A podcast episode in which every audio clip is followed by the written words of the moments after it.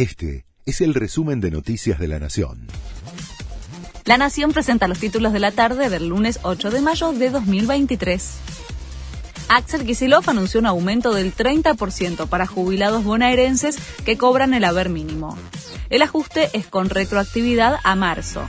Además, el gobernador de la provincia de Buenos Aires informó la puesta en marcha de 10 sedes para la realización de trámites jubilatorios.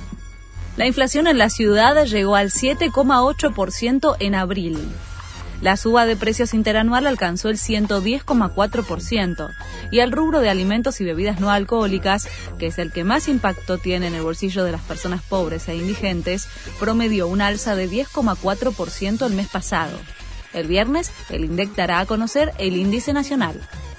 El escritor argentino Hernán Díaz ganó el premio Pulitzer de ficción es por la novela Fortuna, publicada originalmente en inglés y traducida luego al español.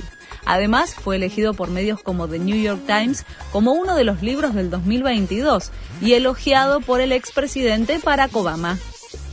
La inteligencia artificial pondrá en jaque a casi el 25% de los puestos de trabajo.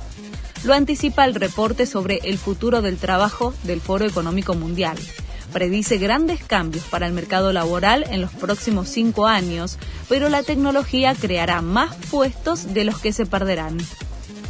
Leo Messi fue elegido el mejor deportista en los premios Laureos 2023.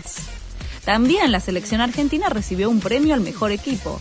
De esta manera, Messi se convirtió en el primero en ganar dos laureos, conocidos como los Oscars de los deportes, en una misma edición. Este fue el resumen de Noticias de la Nación.